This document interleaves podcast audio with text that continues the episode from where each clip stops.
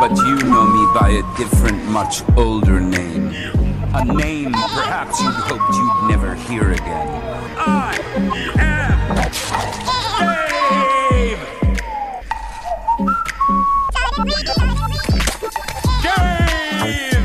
Dave! Dave! Dave! Dave! Hello, everybody. Thanks for listening to An Open Letter. And once again, this is Dave. And this is our podcast. It's a good thing you weren't listening earlier because we were having some, it was recorded, but you're not going to release any of that, are you, Chad? How much money you got? not enough, I think, to uh, prevent right. you from. So, You work in a bank. Get yourself a loan. yeah, it doesn't, we don't do personal loans anymore. Okay. That's not how that works. Then you got a problem. I know I've got lots of problems, but that's not what we're here to talk about today. So let me do what I normally do, which is introduce everybody.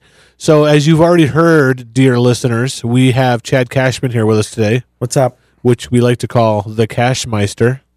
We have my lovely girlfriend, Carol. Hello. And then we have back again, the second consecutive week, Mr. Paul Wiersma. Greetings. There it is. As you know, if you've listened for any amount of time, we always start the podcast off the same way, and that's with a little segment we like to call Off the Cuff. Cue the music, maestro. Okay. So I got a couple questions for everybody here. First one is when you were a child and you got to go out to eat somewhere for your birthday, what's one of the places you really loved to go? Give you a second to think about that. I'll answer first. From a very young age, because when you're real little, it's like you want to go to McDonald's because it's like, I want to go to McDonald's because they have toys. Which, if your kid talked like that, you probably should get them help. But I would go to Red Lobster every time. You were an expensive kid, weren't you? Well, apparently, but that's where I wanted to go. Either that or Long John Silver's, because I, I that's that was my choice. Chad, did you have it? Where would you have gone? Well, I kind of grew up a little bit on the poor side. So the Sweden House. The Sweden House, The Sweden House. the man. smorgasbord. Right. Which is comparable now to the modern old country buffet. It is. Sweden House was ahead of that. You should just they should just put like a big trough there, and just like people make people go and like bend over and eat like a horse. I have a funny Sweden House story if you want one. well, you know what? Why not? Okay, so when I worked, because I worked there in high school, I remember you telling me that. Okay. There was a guy who looked like Albert Einstein. He's a World War II vet. His hair, his white hair, all sticking up and everything like that. His vehicle was a hearse. Oh, I mean, that was his car. It was a used hearse. He The party wagon. He'd park it in front of the restaurant. oh gosh. so can, I can't imagine that was good for business. Heart We- Attack Central. Heart Attack Central comes with its own set of defibrillators. I have a Sweden House story too. So a buddy of mine, Jeff, um, when we were teenagers and we were able to drive and pay for our own food, he always wanted to go to the Sweden House, and we're like, and this food, the food at the Sweden House was not very good. It was okay. Hey, I was a cook there. so this food wasn't very good. but the thing is with Jeff is we'd like, where do you want to go eat? And he'd be like, oh, let's go to the Sweden house. I'm like, yeah, but you know, it's okay. You cooked there after we were going there. And so we'd be like, the food's there. I He's like, about that. he's like, yeah, the food's pretty. It's not the food's not great, but you can eat all you want. So you can eat all you want of the mediocre food because at that stage it was more about quantity than quality. Right. We couldn't afford the quality. Has that changed? What quality over quantity? Yeah. Are you? Carol's in a feisty mood today. Um, yeah, I think so. I'm trying to cut down on the quantity.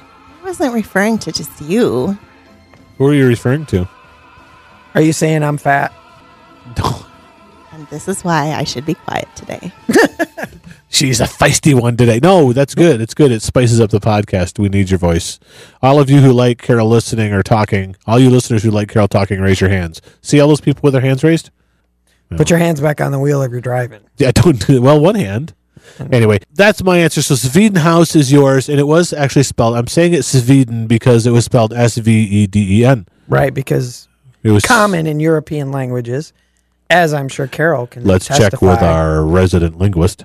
V's were used as W's. W's are pronounced as V's. Yeah. See what she said. That she's smarter than she knows. She knows She languages knows. and stuff. I only knew that because I worked at the Sweden House. All right. So Carol has. Uh, we're gonna we're gonna tangent off here. You, uh, uh, which we do real well. Carol, talk to me. What what about a hearse? You wrote a little note there. When I was in high school, my youth group leader's car was a hearse, and we used to ride around in the back of it. Uh, I, what was it like in the back of the hearse? It was roomy. If you had to ride in the hearse and then go back in it, would that be called rehearsing? Oh. You're so funny. I have to get a rim shot sound effect. You really do, because we complete. You know. It, anyways, I'm sure sorry. that there's probably one somewhere. Mr. Paul Wiersma. Remember Damon's? Of The course. Place for ribs. Yes. Oh, Uh, yeah. That was, that was that was probably the top choice. And then as I matured, uh, my when did that taste happen? buds- I haven't seen that yet. I'm gonna ignore that. Uh, no, we, we we focused more towards uh, going to what's it called? Mongolian barbecue. That was a uh, good one. That one's gone now too, isn't it? No, no, it's right next to a bunch of car dealerships on 28th Street, Oh, I'm surprised that's still Grand around. Rapids. Yeah,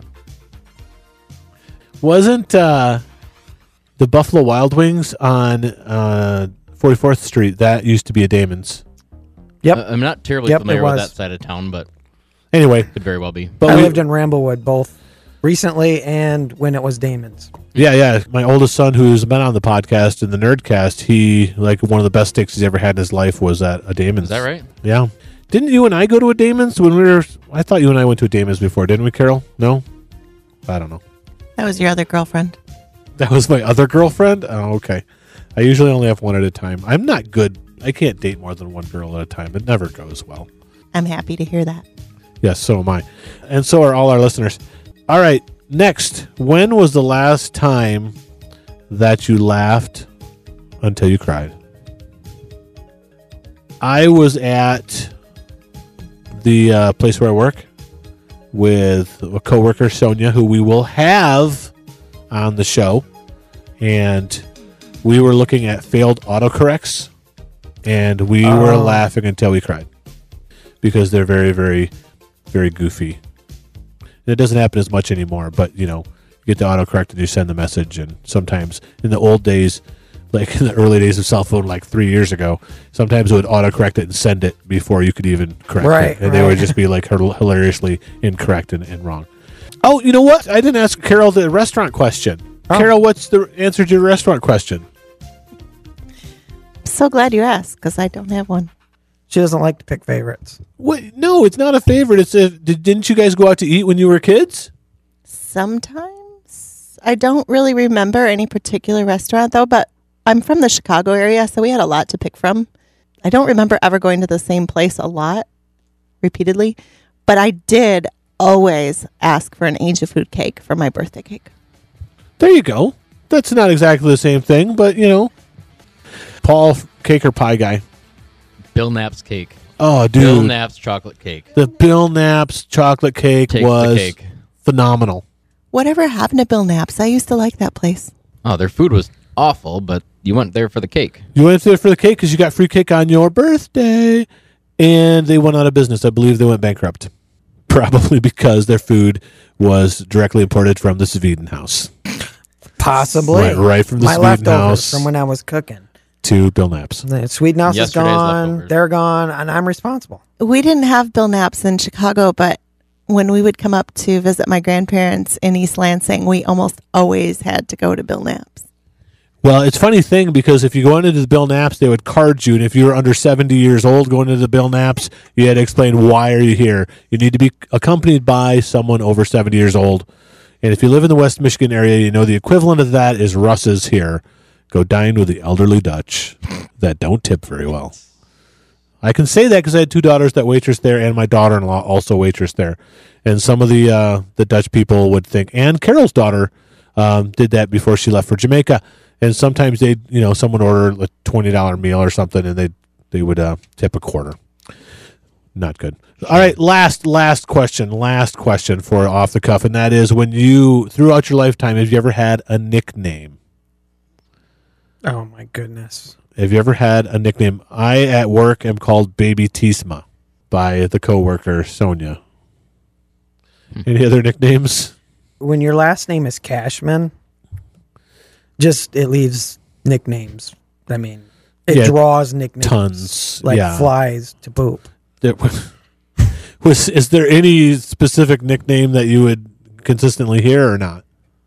Um, Cash, which is which is the name I use when I very rarely, but hopefully soon will be on the radio.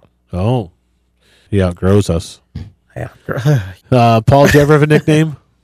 I mean, Paul, Polly Wally, but other than that, I have a select few people that refer to me as that. But And then uh, again, our former coworker Sonia calling you Pollywog. that, she will still. that'll happen occasionally. Carol, did you uh, ever have a nickname I have had many nicknames. such as? My dad used to always call me Snorky and Punky. Punky. Did you like those?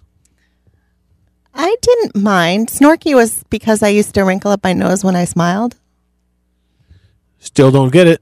He called me, he called it a snorky face. Still don't get it. I guess you had to be there. My grandma had a nickname for me. She used to call me Pinhead. No, I'm just kidding. She wasn't a very nice lady. When I was in grade school, my maiden name was Work, W A R K E. And it was unfortunately when the Mork and Mindy show was popular. And I got called Wark from Ork an awful lot, but I did not like that one. Good to know. I'll try to refrain from calling you Wark for more because I forgot to ask Carol the restaurant question. So I also Remember this? Punky Brewster. Punky Brewster. I've never watched this show. It was it was the, it was like the the the spunky young ten year old girl era. There was a couple shows like that. Right. Of course, I grew up without a TV, so I didn't actually watch Mork, Mork and Mindy ever either. But not Punky Brewster? Um, I didn't have a TV. Oh. Did you have a TV? So did you also did you watch Match? I didn't have a TV. Tell us about other shows you weren't able to watch because you didn't have a TV. Was that a dog licking her face? I can. You're showing the the preview or something. It's because I'm getting the for people listening. Yeah, no, that's good. I'm getting can- the audio from YouTube. I gotcha. All right, well, let's go ahead and get started with the podcast proper, if you will. And so we kind of wrapped last week by talking to Paul about his story, kind of like what happened. If you haven't heard part one, you probably want to go back and listen to that. We're going to reference a little bit to it. Paul, when he was about three and a half years old, was at a basketball game, fell through some bleachers, and sustained a very, very serious injury and, and could have died just kind of recap last week he's struggled with the the fallout of that if you will with seizures and different things and how that's affected him in his life and then paul has coped very well with that he had surgery after high school that really changed a lot of things for him he and i both worked for the same financial institution and i don't want to say the name of the place because i don't think they'd like that but so what's that Unless they're sponsoring us. I don't think that's going to happen mm, in Not no, enough money for that. Never. That'll never happen. It's a good job, so I I'd done pretty well with this company. Still work there, and I got to go speak at a training course. And Paul was a brand new banker, and afterwards he and I chatted a little bit. He had some questions for me, and we kept in touch a little bit. And then when I got promoted to a manager, I actually got to go and manage where he was. So that's how he and I met. And we got to work together for what, Paul, about three years? I worked for that company three and a half years, so I would say just shy of three, maybe. Yeah, just shy of three. Then there came the day that you said that you you said you want to go to lunch. Mhm. And at the end of lunch, you told me that you were leaving the company and that you had a ministry opportunity, and we're going to go to uh, an organization called David's House. That's correct. I remember you talking to me after that lunch. You were pretty concerned for him. I was concerned because I know that Paul did a solid job where we both where I still work and where we work together. But based on some of the things that Paul struggled with at that job, I didn't know that it was going to be a good fit going into this next position where he was going to because the position he was in was sort of a sales type position, not pure sales, but that was not his wheelhouse, was it, Paul? I wouldn't say I You weren't bad at it, I don't think, but I don't think you loved it. Just just the way and what it was that I was selling wasn't something that I could really put my heart and soul into. Yeah. similar to uh, how I'm able to do that now. And so, I mean, I'll talk all day long about something I love, something I'm passionate about, but it's it's when I have to put that hat on. So you make the transition from this financial institution. The people at David's house contact you, and they decide that they want you to come work for them. Mm-hmm. And that's that was kind of a tough decision for you, though, wasn't it? It. If you ask my wife, once I got the job offer, she's like, "Paul, I was concerned. You were pale." She says you were you were frantic. Just didn't know. And of course, I mean, it was a very big unknown to step into. Um, but I think anything worth pursuing like that, uh, especially with the implications a career can have, a career transition, um, naturally would force some of those things onto a person. So I will say it. It definitely helped that uh, our church all year had been studying through the book of Hebrews and taking steps in faith. Maybe when you can't see uh, some of the rocks ahead of you, um, or steps per se. Uh, so I would say if, if I hadn't been studying through Hebrews with our church, I would have looked at the opportunity and to the human eye and the human mind would say, nah, forget it. I'm I'm good where I'm at Right. and but I, I couldn't deny just God's fingerprints all over how the opportunity came about, how I think I've been uniquely equipped for it, uh, as I'll discuss, and it, it would have been, I would say, disobedient of me to neglect this this open door that had been presented in front of me. Yeah, it was a tough, and I know it was a tough decision for you because the company that we worked for is a very large company and very, very, very solid company. So you're going from this huge company to obviously something that's very, very mm-hmm. small. There's no guarantee that this place is going to. I mean, I think it will be, but I mean, you don't certainly don't have the safety and security what normally we would call safe and secure with a large, large company that's certainly not going to go anywhere. And a smaller company where, like, wow, if without if people don't donate, you're not going to make it.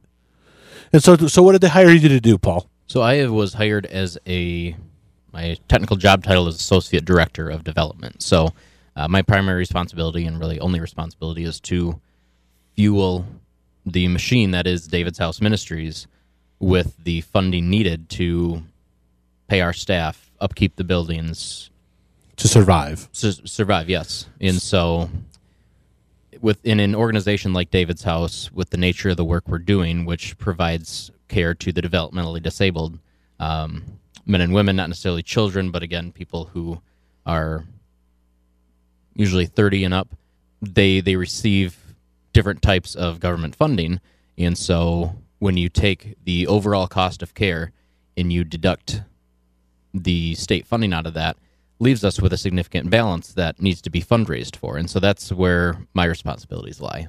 How big of an operation are we talking? Like how many staff? How many buildings? So there are 37 residents.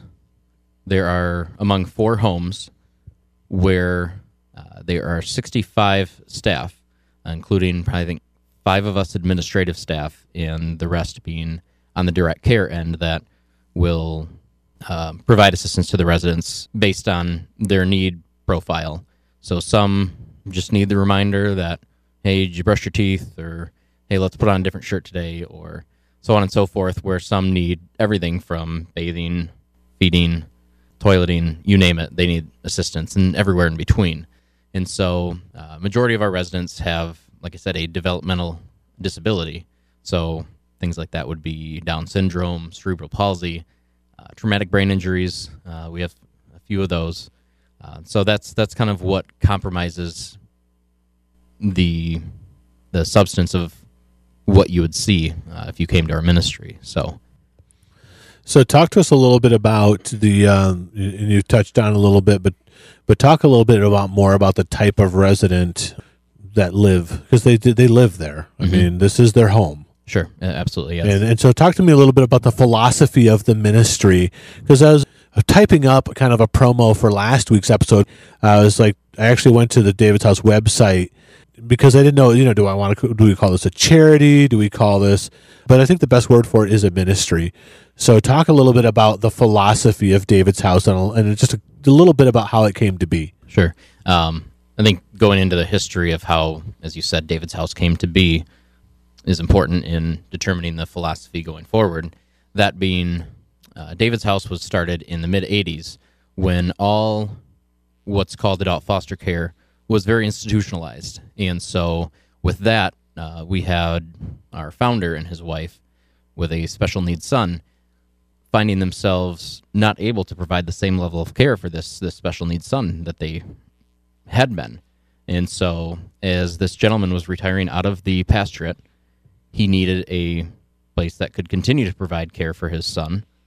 And uh, with that, he was looking for somewhere that would be able to provide for him uh, not only physically, but socially and spiritually as well. And so, David's House was founded to provide kind of that total person care uh, method to all the residents.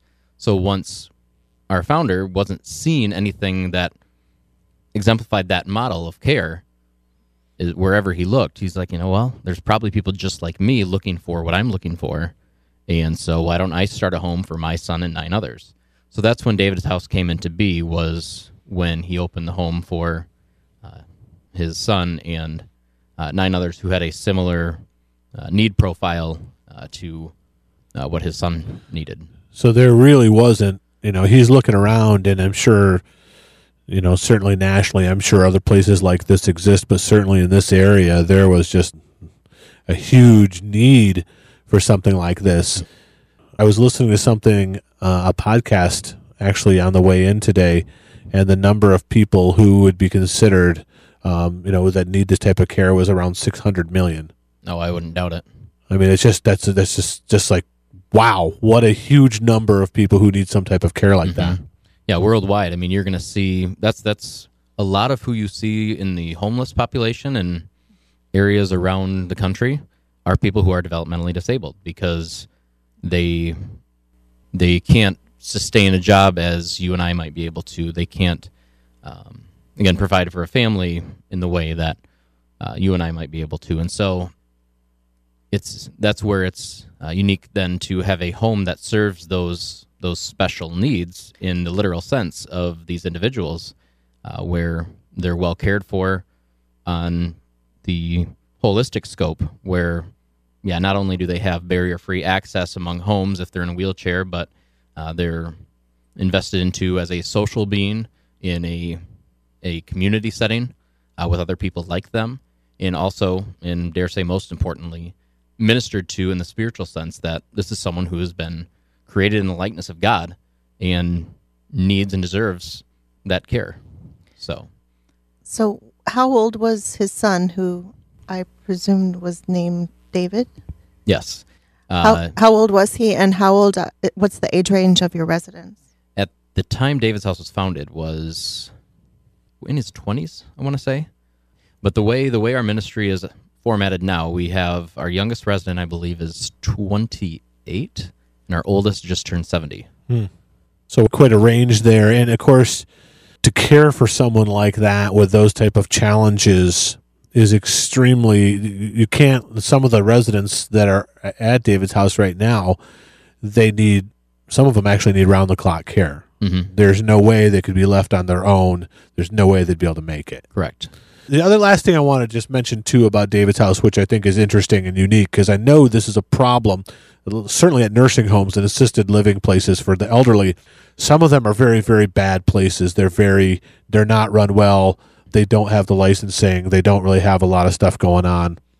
Talk a little bit about the commitment to top level care at a place like this. Yeah, and that's been the. I'm glad you brought that up because that's been the overarching theme uh, since since day one is just the level of quality that's being provided. Because yes, we could do what we're doing at a a much lower quality level, uh, a lot less of a staff competency, uh, not as nice of homes, things like that. Yeah, because David's house doesn't doesn't want to cut any corners. Right, and that's just it. Is just like I mean, would you want that for yourself? Probably not. No, of course not. Uh, Absolutely. why? Why should these these folks with special needs li- should have to live any differently? So you mentioned that there are four homes. Four homes, correct? Yes. How do you divide the residents up? How do you choose who lives in which home? Mm-hmm. Yeah, the when we admit a new resident, it's a intensive process as far as getting to know the family, getting to know the structure that this resident's coming from, that wherever this opening happens to be that we need to fill is being met and it's going to be a good fit for the resident and the other residents that are in this community already Yeah, will fit well with this new that's cool. man or woman in their home. So it's not based on age or level of disability or anything like that. That could have something to do with it, but again, it's it's that fit. Very Um, interesting. And so, yes, uh, between the, all four of our homes, we do try to keep the need profile very similar, mm-hmm. and so that'll have something to do with the placement. As I mentioned, it's not going to work well. The fit isn't going to fit well for the existing residents or the new resident if they're high functioning and the rest of the residents in the home are, you know, needing help with feeding and toileting. That makes sense. and with the staff too. I mean, hire different people to do different things, and it's easier, I would think, to mm-hmm. have people who have a certain level of care, mm-hmm. and with a staff that's equipped and able to provide that level of care that they need. Right. So, why do you? And you talked a minute ago about this about why. So when we work together, what we are doing there is fine and it's good, but you mm-hmm. weren't passionate about it. You weren't you weren't excited about talking about some of the things they wanted you to talk about. Mm-hmm. But this thing, you're ready to go. Boom! I could let you go and you could talk for a long period of time.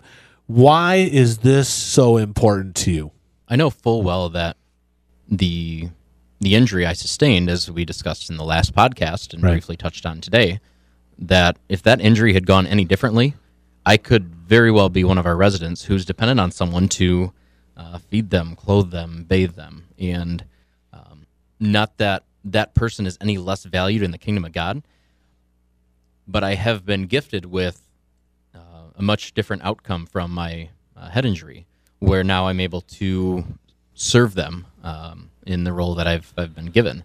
And so when I can take that perspective into every day at work, knowing that I'm serving someone I could have been, it, it just provides a lot more motivation and It probably also gives you a real sense of purpose and meaning to what happened to you and what you went through. oh, absolutely. And that's that's just the way God works is he redeems Yeah, your I like that. your your situation where you're you're going through something and you're you're thinking how can any good come from this? Right. And Yeah, what good could possibly come from a three and a half year old almost dying from suffering a 15 foot fall landing on their head? and suffering through 15 years of Right. epilepsy. Yeah, just all the stuff you talked about last week and how incredibly difficult and challenging all that was at that age, at that time. You're not thinking, well, someday God's going to redeem this. Yeah, no, that was No. was not on my mind in the no, least. of course not, because the reality of the of the suffering and the reality of the pain was what's going to be foremost in your mind. hmm And yet now, years later, somehow God's taking all that and He is redeeming it and He's using you at a, a ministry that's extremely needed. Does it ever scare you to think, wow, I could have my life? Because now you're married, you've got a beautiful wife, you've got a real nice job, you're able to have a real impact on society. Does it ever kind of like frighten you or like, wow, that is there any emotion attached to that? Could have been me. I could have been in one of these homes for the rest of my life.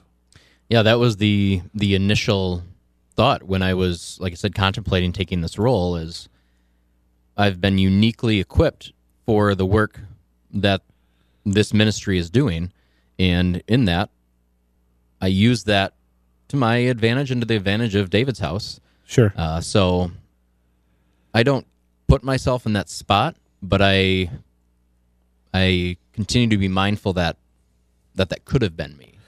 Yeah, no, and I understand that. I have a, a I'll tell this story at another time, but my my youngest son almost drowned when he was about three, and I just think, you know, if certain things, if something, if it wouldn't have played out the way it did, he wouldn't be with us today. And I just sometimes I get almost makes me anxious to think, oh my goodness, that could have gone that way. but for you know just how the unique way it played out, he you know he's fine. But um, I just wondered if you had something like that in relation to your injury, where you think back on it and go, "Wow, that that came pretty close to really altering the course of my life." Yeah, I mean it's it's definitely a mindfulness that when leap day comes around every four years as the anniversary of my leap, uh, that this is wow, I'm X number of years out of my injury, and Yeah, it's just a, a a nice reminder to think back of, like you said, how life could have been so much different, and I- and you see it you see it face to face every day as a reminder Mhm. like this could have been me. Yeah, so these people uh, that you're caring for are you know obviously extremely they're 100% dependent on care uh, if they don't get the care they're not going to make it so why is it more important now than ever to make sure people like this are cared for Sure. And that brings up a great point because what a lot of people aren't familiar with is that as as medicine has progressed and gotten better, so has the lifespan of someone who's developmentally disabled.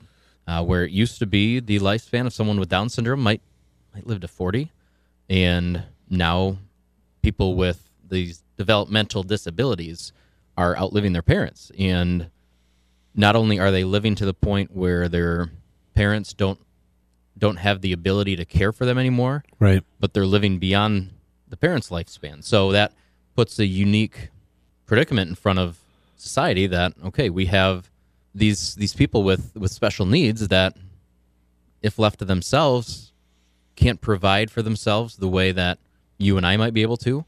And so there is a a task put in front of us and I believe the church to to really pour into these these folks and uh, continue to provide for them again physically spiritually and socially Absolutely. And this is a question that I think is a challenging one to ask. And, you know, I, I warned you that we were going to go here. Um, and I don't believe this at all because I visited, you took me on a tour a few months ago. No one would ever ask this question out loud, but I'm afraid people would think it. So we're talking about people who can't go out on their own. Some of them can't feed themselves. The ones that can um, barely can do it at all. The very cynical, cold hearted question for those who are very pragmatic would be, and again, I don't feel this way at all, but I can certainly understand there could be some people logically thinking, why would we even want to extend the lives of people like this? Mm-hmm. What, what's the point? yeah it can be easy to think to fall into that mindset because in unfortunately in western culture we tend to value someone by what they can contribute mm-hmm. not not in their The value of the who value they are. of who they are as a human being created in the image of god Yeah, they're very pragmatic. These people can't produce anything. right I think even in Christian circles, we're very much oriented around performance based oh value. absolutely hmm and that'll be another podcast completely. But you're right. I, I agree 100%. So, uh, uh, the real, if people were being super honest, I know enough people in the world that there's people thinking, why would we want to extend the lives of people like this? Because what are they contributing? That's the question I throw to you. So again, you break it down to where where are we finding value here, and And how do we define value? exactly, exactly. And so a lot of people fall into one of five stages that uh, a organization out of the Greater Chicago area, uh, Elim Christian Services, uh, put out. Uh, it's their Yeah, this is awesome. This is some really good stuff by Elim. Um, I'm not, I wasn't familiar with them before this. So, talk to us about the five stages. And uh, so, as someone who's encountering someone who has special needs, Elim does a really good job of kind of the progression, if you will, what the, the progression normally goes through. Uh, talk to us about that. Yeah. So the first stage is is one of ignorance. Uh, so someone sees in this stage uh, sees someone with a disability and says, you know, this person has a weakness. They have a disability. It's as either a sign that God doesn't care. Well, back in the day, I can tell you that in the biblical times, uh, in, you know, New Testament specifically and Old Testament, if you had a disability or if you had a special need, that was the judgment and punishment of God, either for what they did or what their parents did. Right. And let's be honest, we haven't veered very far from that. That, that's true, and, and definitely a lot of circles. So stage one has someone in an ignorant phase, And so, in this point, someone is, if, if we're going to be honest, has a a sense of intimidation by by someone with special needs. They don't know how to interact. They Sure. it, it's just better off leaving to someone else to worry about and care for because hey this person might be a result of someone's sin they might have sin in their lives or lack of faith things like that where i, I don't need to associate myself with that Yeah. would say this person in the step one or stage one ignorant phase Well, that's very common in our culture. Is we like to push things that make us uncomfortable. The elderly, the disabled, the sick. We put them in places where we don't have to run into them and see with them and deal with them. Mm-hmm. Obviously, the ignorance phase means they're they have never personally interacted with somebody with disabilities. And that's exactly it. I mean, again, at no fault of their own, they've just not grown up with that. And so you do see that spectrum of how people interact with someone with special needs. Okay, do they have a brother, cousin, what have you, uh, with with that type of disability? Ignorance is, a, is an absence of information. It's an absence of knowledge. That's just it. So what's stage two? Stage two, uh, that person moves from that ignorant phase to a phase of pity. They feel they feel just sorry for this person. Uh, they again because it's oh they don't have something to contribute. They they must not be enjoying life. Uh, they they must be miserable in the current state they're in, uh, mentally and cognitively and things like that. And so uh, that person will will tend to just see that that disability still is a weakness in in a sh- shortcoming really. Right, right. So, and then what's stage three? Stage three moves into care. At this point in time, this person has acknowledged that yes, this person is is in need of greater assistance than myself, and this this person needs to have someone that can provide for where they can't not provide for themselves. And so, And this is where they start to see the person who's encountering a person with special needs. This is the stage where they start to see actual value in the person, mm-hmm. correct? Right, right. Because a lot of times, say at a church, you know, let's let's develop a special needs department. Let's let's do something like that where Right. they're they're going to be catered to at their level and things like that, which is great. Uh, So- it's, it's a it's it's such an important step in that acknowledgement and realization of what can actually be done. So, would you say the biggest jump between steps is this is the jump between step two and three? Then, I would say that it's it's probably the most uh, the, the furthest step that It seems like someone a turning point. Mm-hmm. Yeah. uh, and so what's step four? Step four moves into friendship, uh, where this person is is now seen as someone who is valued, uh, whereas the ignorant phase just put them aside. Uh, friendship, you know, this person's valued. They have something about them that draws me or any of us to this person uh, as having something that's that's worth getting to know.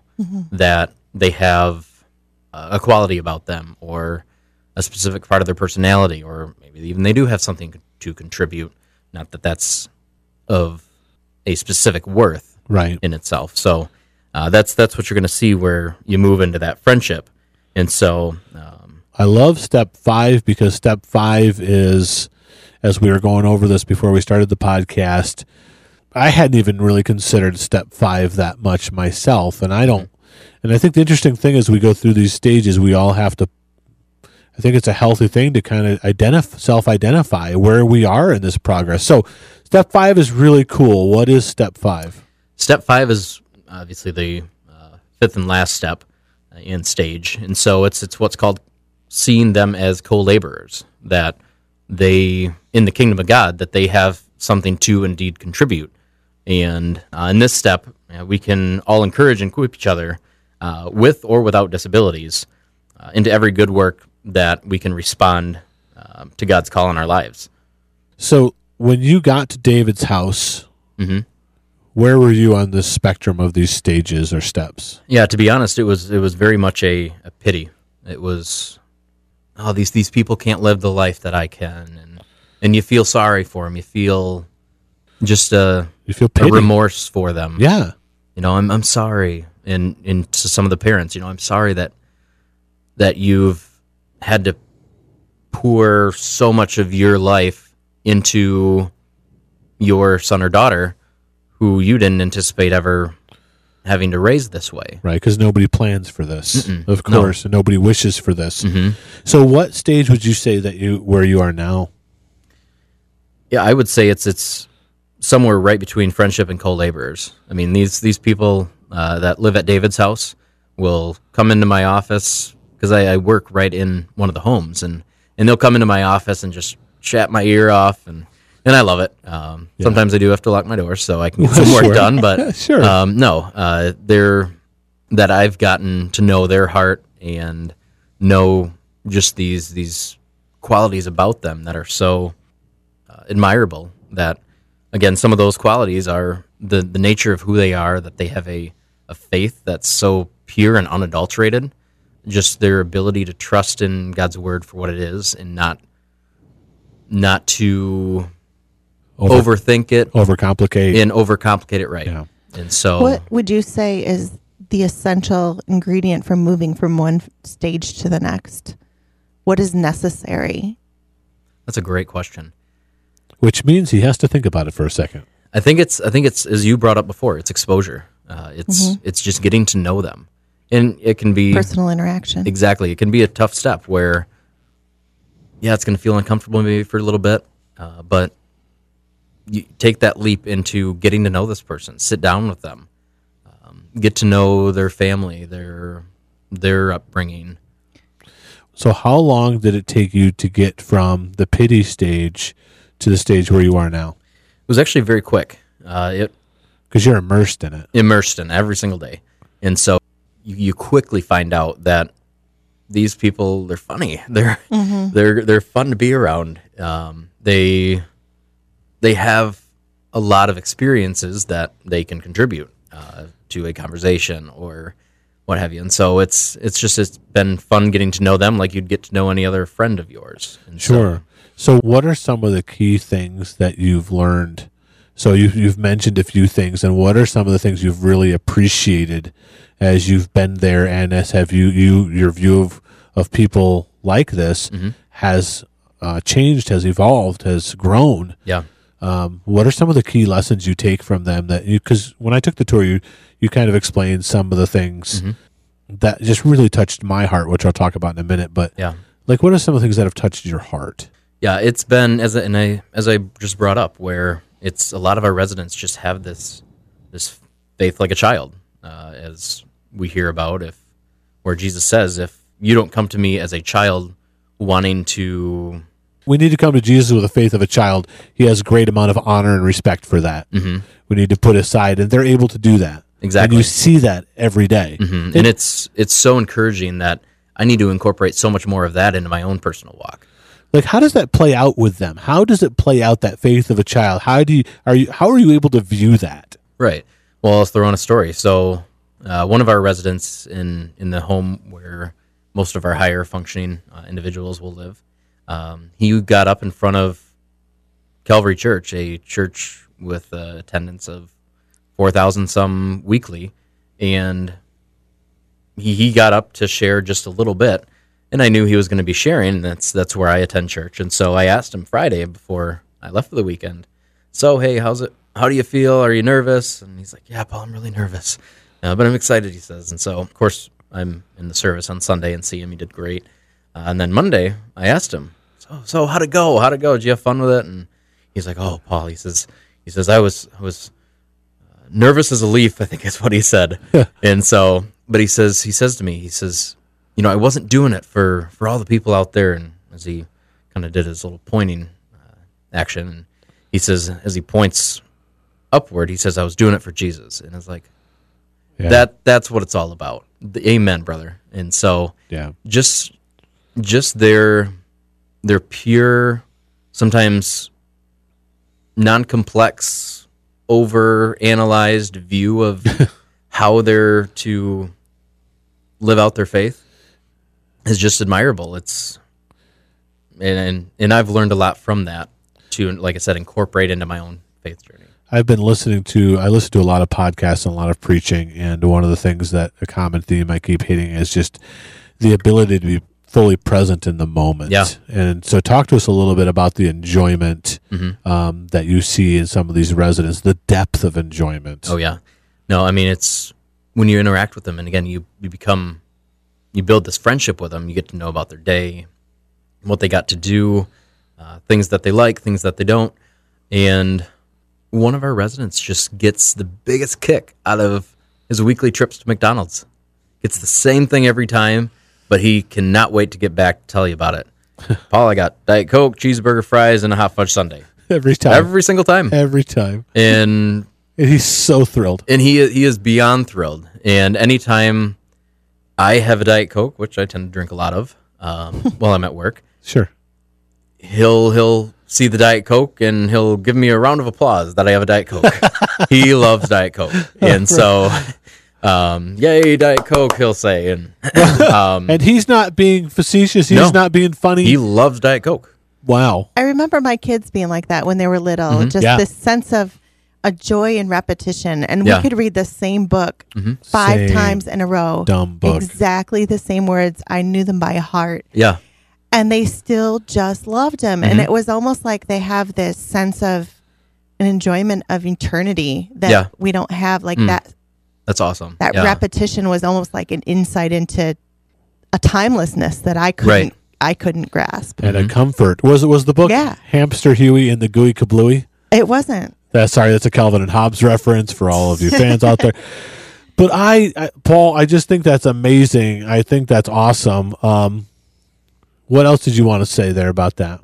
when I when I funny story again, I bring a Diet Coke I throw in the fridge that I'll drink later in the day, Go ahead, and practicing.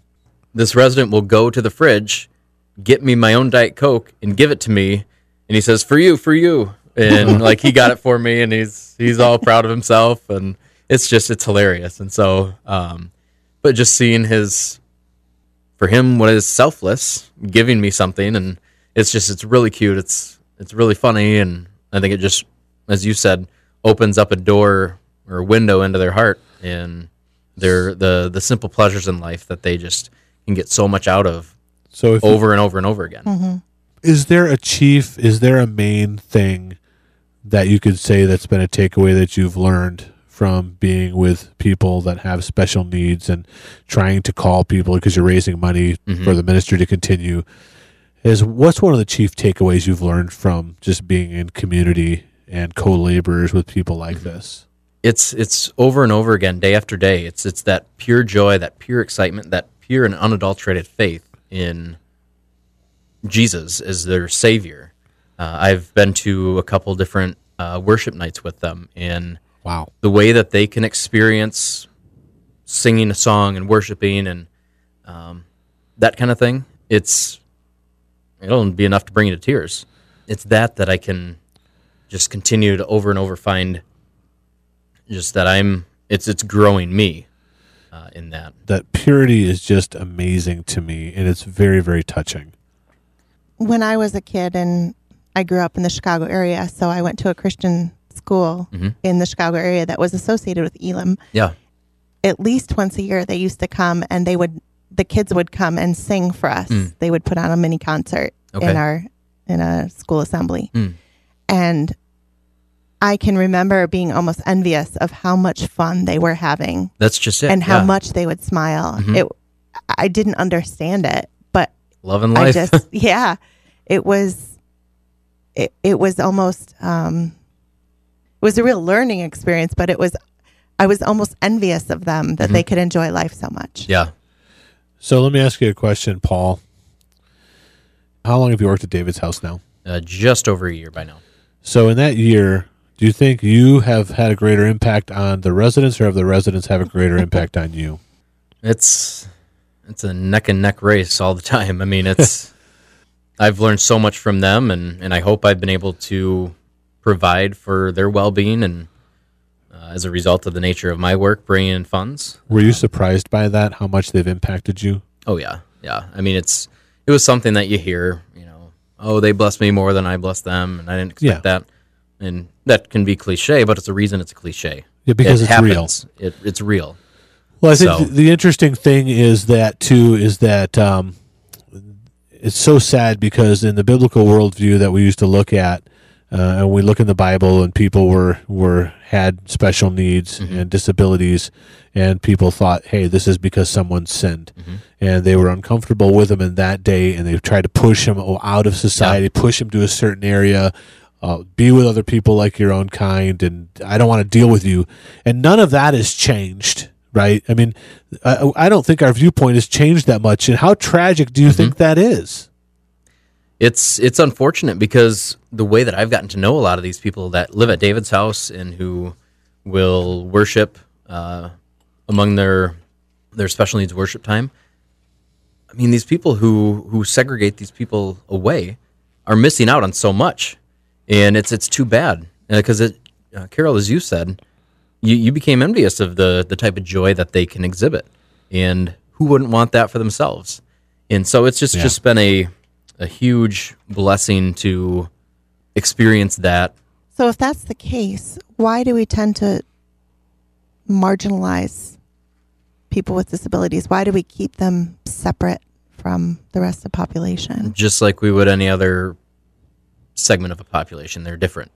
Yeah. They're And that makes a difference. Different makes us uncomfortable. yeah, yeah. And so you just you tend to stick stick with what you are comfortable with, what you're familiar with, and you run with that crowd. And sure, you know, uh, get to know those people, but I think educate yourself, uh, expose yourself to to people of who are different to you, because we all have something to learn. They have something to learn from us, and we definitely have something to learn from them. Absolutely. as I've very well found out in my role, and so uh, it's just been a huge blessing to to work side by side with many of these individuals who have special needs So do you welcome visitors to David's house?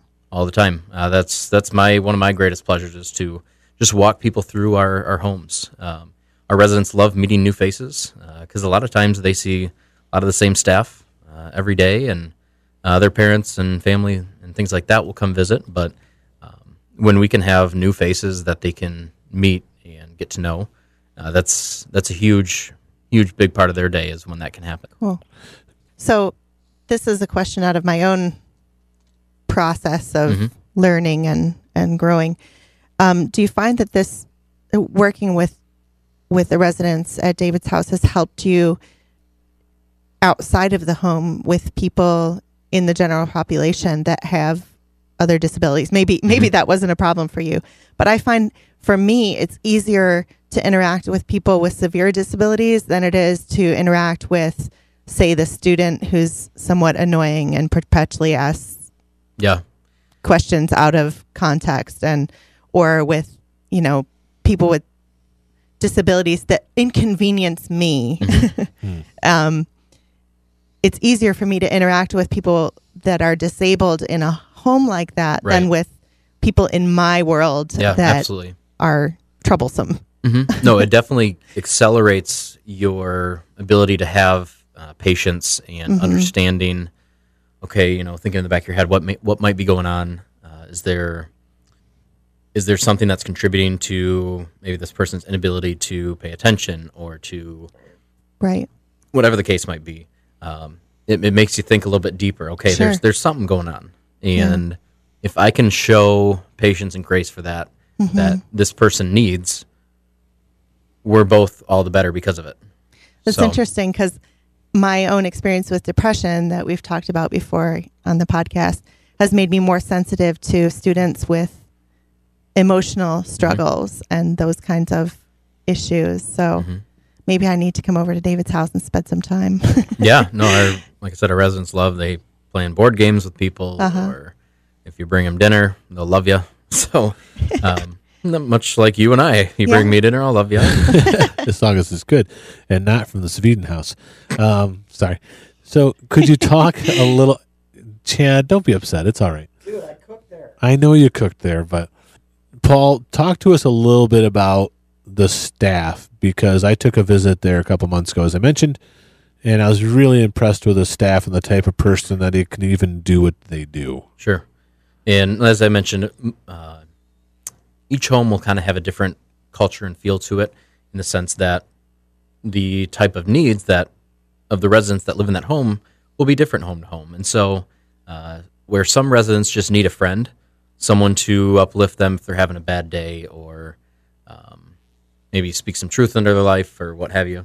Um, other residents need, as you mentioned, the the level of care where they need to be bathed, fed, toileted. I mean, that's there's a lot that needs to happen for someone to have, I think, the the humility and the the Oh, yeah. tenderheartedness to shave one of our residents in Help them in the bathroom. Exactly. I mean, wow. I mean, that is the type of person that can go and care for someone who has extreme needs Mhm. and they're not able to take care of the basic Right. everyday functions like they literally can't feed themselves they Right. Mm-hmm. l- they cannot bathe they cannot use the bathroom i mean that is stunning to me to to have the heart cuz they're not doing it for the money are they no. so what's the personality like of someone like your your normal staff member Mhm. Yeah, as I mentioned, I mean, I can't the say enough ones that work the ones that work out Right. I can't say enough about our staff. I mean, we're like I said, they're the most kind, tender-hearted, um, humorous. I mean, you got to be humorous about it sometime. And so uh, they just they they have it all. Uh, that they have the ability to be stern when they need to be stern with some of the residents because uh, that needs to happen sometimes. And but they they have the ability, I think, overall, just to be their friend.